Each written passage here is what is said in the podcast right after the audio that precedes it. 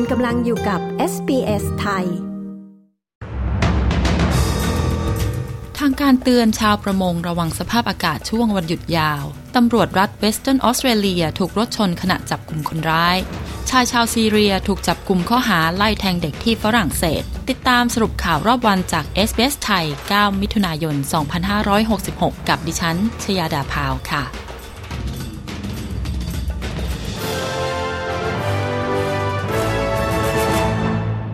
ทางการเรียกร้องให้ชาวเรือและชาวประมงระวังการเดินเรือท่ามกลางสภาพอากาศหนาวเย็นลงหลายพื้นที่ทั่วประเทศในช่วงวันหยุดยาวเฉลิมพระชนพรรษาของสมเด็จพระเจ้าชาวที่ 3 Life Saving Victoria ได้ออกคำเตือนถึงความเสี่ยงการจมน้ำในเดือนมิถุนายนโดยกล่าวว่าชาววิกตอเรียมีโอกาสจมน้ำมากกว่า 98% ในวันหยุดนักขัตฤกษ์ด้านหน่วยกู้ภัยทางน้ำรัฐนิวเซาท์เวลส์ได้เรียกร้องให้ผู้ขับเรือคำนึงถึงความปลอดภัยด้วยโดยนายอเล็กซ์บาเรลผู้บัญชาการทหารเรือขอให้ชาวเรือระมัดระวังและตรวจสอบสภาพอากาศให้ดีนอกจากนี้เขายังสนับสนุนให้นักเดินเรือลงทะเบียนกับหน่วยกู้ภัยหรือ Marine Rescue ผ่านแอปขององค์กรก่อนการเดินทางอาจจะให้ความช่วยเหลือได้หากจำเป็น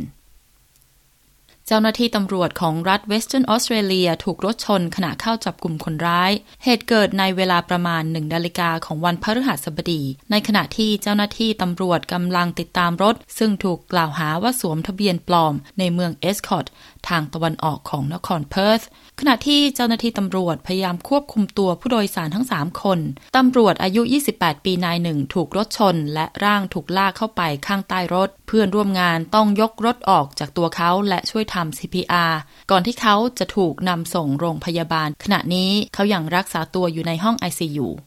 ชายชาวเมืองเบลมอนต์วัย 23 ปีถูกตั้งข้อหาในความผิดหลายกระทง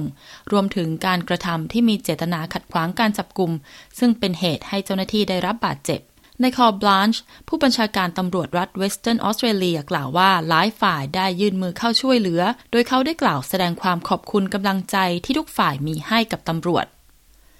ชายชาวซีเรียวัย 31 ปีถูกจับกุมแล้วจากข้อหาไล่แทงเด็ก 2 คนที่เทือกเขาแอลฟ์ฝรั่งเศสโดยเด็ก 2 คนที่ถูกทำร้ายคนหนึ่งเป็นชาวอังกฤษส่วนอีกคนหนึ่งเป็นชาวดัชชายดังกล่าวมีสถานะเป็นผู้ลี้ภัยในสวีเดนมาหลายปีและกำลังขอสถานะผู้ลี้ภัยในฝรั่งเศสเมื่อ 4 วันก่อนเขาถูกปฏิเสธสถานะวีซ่าผู้ลี้ภัยโดยเจ้าหน้าที่พิจารณาว่าเขามีสถานะนี้ในสวีเดนอยู่แล้วพยานที่เห็นเหตุการณ์กล่าวว่าชายคนนี้มุ่งเป้าไปที่เด็กอย่างไม่ยั้งมือด้านตำรวจกล่าวว่าเขาไม่มีประวัติอาชญากรรมหรือจิตเวชหรือมีลูกที่มีอายุไล่เลี่ยกับเหยื่อนายเจโรเดอร์เมนอันรัฐมนตรีกระทรวงมหาดไทยของฝรั่งเศสกล่าวว่าคดีนี้ไม่ได้ขึ้นอยู่กับเขาแต่มันขึ้นอยู่กับการพิจารณาคดีของศาลฝรั่งเศส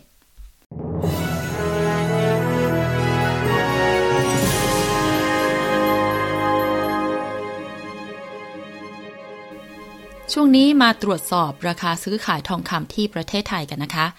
ทองรูปพรรณรับซื้อที่บาทละ 31,517 บาท 64 สตางค์ขายออกที่บาทละ 32,700 บาททองคำแท่งรับซื้อที่บาทละ 32,100 บาทขายออกที่บาทละ 32,200 บาทมาติดตามอัตราแลกเปลี่ยนเงินตราต่างประเทศค่ะ1ดอลลาร์สหรัฐแลกเป็นเงินไทยได้34บาท65สตางค์1ดอลลาร์ออสเตรเลียแลกเป็นเงินไทยได้23บาท23สตางค์1ดอลลาร์ออสเตรเลียแลกเป็นเงินดอลลาร์สหรัฐได้67เซนต์ค่ะมาฟังพยากรณ์อากาศทั่วฟ้าออสเตรเลียในวันพรุ่งนี้วันเสาร์ที่10มิถุนายนนะคะที่เพิร์ธพรุ่งนี้มีเมฆเป็นบางส่วนอุณหภูมิสูงสุด19องศาแอดิเลดพรุ่งนี้มีฝนตก 1-2 ครั้งอุณหภูมิสูงสุด17องศาโฮบาร์ดพรุ่งนี้มีเมฆเป็นบางส่วนอุณหภูมิสูงสุด13องศาแคนเบอร์ราพรุ่งนี้แดดจ้าอุณหภูมิสูงสุด14องศาเมลเบิร์นพรุ่งนี้มีเมฆเป็นบางส่วนอุณหภูมิสูงสุด16องศาซิดนีย์พรุ่งนี้แดดจ้าอุณหภูมิสูงสุด18องศาบริสเบนพรุ่งนี้มีเมฆเป็นบางส่วนอุณหภูมิสูงสุด23องศาและปิดท้ายที่ดาร์วินพรุ่งนี้แดดจ้าอุณหภูมิสูงสุด33องศาเซลเซียสค่ะและทั้งหมดคือสรุปข่าวรอบวันจาก SBS ไทย 9 มิถุนายน 2566 ดิฉันชยดาพาวรายงานค่ะ